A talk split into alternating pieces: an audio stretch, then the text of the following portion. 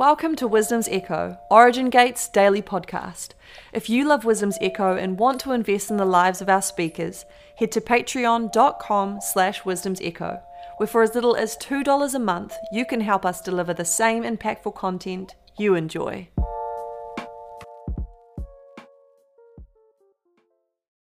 Hey, y'all, thanks so much for joining us today on Wisdom's Echo. Uh, we're going to go ahead and jump right in. And I uh, just really hope that this podcast is a great encouragement to you, um, for you to be able to lift up your head. I pray that the Holy Ghost would just allow this wind to move on the inside of you, um, that you would be stirred to, to have a second wind, um, to be encouraged, to lift up your head, if you will. Uh, believe it or not, when I was in high school, I ran cross country uh, in track and field, and and so like we would train, and we didn't do extremely long runs, um, but they were you know six to seven miles a day we would run at a time. And, and it got to a point when we first started that we just could not find our breath. And so, like, it was painful, it was difficult, um, but we would run, but we had trouble breathing. And then it got to a point to where you kind of get your breathing under control and you catch what they call a second wind. Uh, and then it's just a matter of your legs tiring out. Um, and when you get in that mode, you just feel like you can keep running um, until your, your legs give out on you. Um, and I know that's a, a difficult thing to imagine. Um, but I just want to to continue to encourage you. Uh, I just feel like that there are a lot of people um, currently who are dealing with uh, a lack of encouragement, um, a lack of confidence, a lack of ability, and and so I just pray that this is an encouragement for you to lift up your head. I've been reminded lately of how important it is for you and I to build one another up. Like, what would it look like if you and I begin to cover each other and and and build one another up to a degree that we could see no wrong. We could see no uh, we could see no failure in each other. We just had all the confidence in the world. And I've noticed how great leaders carry an ability to encourage, and it's almost as though their own belief causes others to believe. And so my desire today is that that my belief in you causes you to believe in you. In Joshua chapter 1, verses 6 and 7, um, there's just one statement that I want to draw out of this passage of Scripture, and it says, Be strong and of a good courage. Now, now these two verses carry a theme that I want us to remember. Um, number one, it says to be strong and of a good courage. Now, these words do not mean to have physical strength and a lack of fear, and I've spent a majority of my life believing that that. But in Hebrew, strong is a word called kazak, and this is made up of ket, zayin, and kuf. And in Hebrew, courage is almatz, which is aleph, mem, and zadi. Now, this is a reminder to me of the importance of a relationship with strength and courage, the living beings that Yahweh has um, given to us to be um, uh, be those that assist us in our walk with Him. So Yahweh was not simply commanding Joshua to be physically um, strong and possess the characteristics of strength. He was commanding Joshua to become strong, and Yahweh was not commanding Joshua to be able to, to face pain or grief. He was commanding Joshua to become courage. And so, my encouragement to you today is that you and I will walk with a confidence that we are able to become strength and we're able to become courage. So, for you and I to truly believe that Yahweh desires the best for us, we have to first position ourselves in Him. Now, you may have heard me talk about this position of in Him before, but whenever I was a kid, I go back to this one thought where, where you know, I'm the oldest of five kids, and so it was always a party around our house. I, I'm I'll be 37 or shoot, I'm 37. I will be 38 um, in June but I, have got all the way down to a 22 year old uh, baby brother. And so um, we would always just kind of like cut up and play.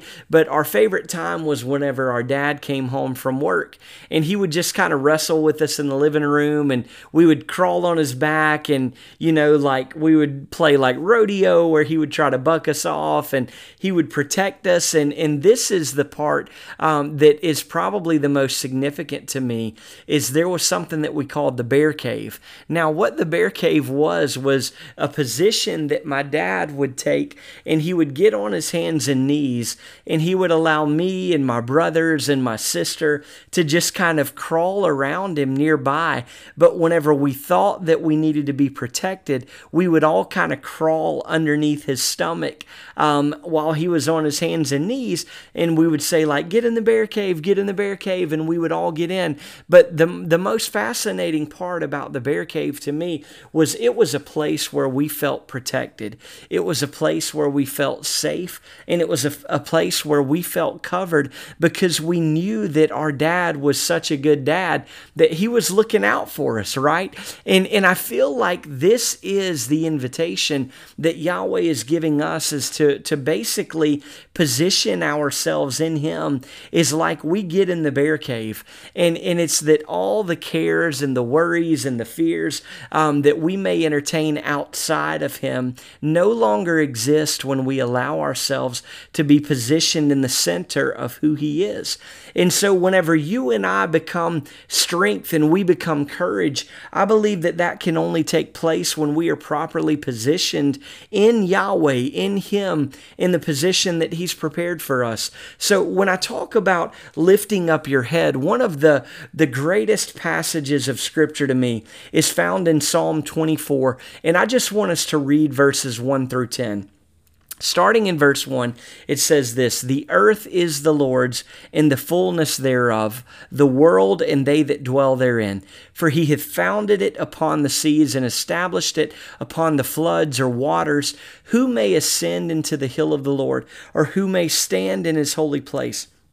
He who has clean hands and a pure heart, who has not lifted up his soul unto vanity, nor sworn deceitfully, he shall receive the blessing from the Lord and the righteousness from the God of his salvation. This is the generation of them that seek him, that seek thy face, O Jacob. Selah. Lift up your heads, O ye gates, and be lifted up, you everlasting doors, and the King of glory shall come in. Who is this King of glory? The Lord strong and mighty, the Lord mighty in battle. Lift up your heads, O ye gates, even lift them up, you everlasting doors, and the King of glory shall come in. Who is this King of glory? The Lord of hosts. He is the King of glory. Selah. So when we begin to allow ourselves to meditate on this, we, we first see that when Yahweh addresses us, he calls us gates. He tells us to lift up our head, and he says, O ye gates, found in verse 7 and in verse 10 here. And then it, it is that we are also the everlasting doors. And, and that whenever we allow ourselves to be lifted up and opened up, this is when the King of glory is capable of coming in and ruling and reigning in us. And that, of course, is Yahweh. But when you and I lift up our heads, we give ourselves permission to focus on a higher truth. So once we allow our focus to shift, then everything aligns itself with our new perspective. The lifting up gives access to the King of glory coming in, and his coming brings perfection to everything that he encounters. I'm so grateful even that his coming is not contingent upon my ability to perform well. It is simply that that he he calls us qualified and he desires to abide in us. So it begins with us. And not only is lifting our heads uh, the, the, the great reward, but once we lift up our heads, then you and I are able to help others lift their heads. And so whenever we talk about this encouragement, I want to read this little silly story to you, uh, but I hope that this kind of encourages you a little bit. Um, this story is actually a story uh, of a frog and it, it says this. You may have heard this before, um, but but please just hear it again today. A group of frogs were hopping contently through the woods, and they were going about their froggy business when two of them fell into this deep pit. Now all the other frogs gathered around the pit to see what could be done to help their companions, and when they saw how deep the pit was, they agreed that it was hopeless and told the frogs in the pit that they should prepare themselves for their fate because they were as good as dead. Now, it sounds like they probably needed some new friends, but unwilling to accept this terrible fate, the two frogs began to jump with all their might. And some of the frogs shouted into the pit that it was hopeless and that the two frogs wouldn't be in that situation if they had been more careful or more obedient to the froggy rules or even more responsible. But the other frogs continued sorrowfully shouting that they should save their energy and just give up because they were already as good as dead. But the two frogs continued jumping with all their might. Now, after several hours of this, they became quite weary. And finally, one of the frogs took heed to call to all the calls of his fellow frogs. He was exhausted and he quietly resolved himself to his fate. So he laid down at the bottom of the pit and he died. And the other frog continued to jump as hard as he could, although his body was racked with pain and he was quite exhausted. And once again, the companions began yelling for him to accept his fate, stop the pain, and just die. The weary frog jumped even harder and harder, and in wonder of wonders, he finally leaped so high that he sprang himself from the pit. So amazed, the other frogs celebrated his freedom, and gathering around him, they asked, Why did you continue jumping? when we told you it was impossible. And the astonished frog explained to him that he was deaf, and he saw their gestures and shouting, and he thought that they were actually cheering him on. So, what he had perceived as encouragement inspired him to try harder and succeed against all odds. So, it goes on the commentary says that, that it contains a powerful lesson that there's life and death in the power of in, in the power of the tongue. And your encouraging words can lift someone up and they can even help them and encourage them. But destructive words can cause deep wounds that that may even destroy someone's desire or confidence to even continue trying. And so be careful of what you say. Speak life to those who cross paths with you. There is an enormous amount of power in your words. And if you have words of kindness or praise or encouragement, speak them now to and about others. Listen to your heart and respond to that because someone somewhere is waiting for your kind and encouraging words.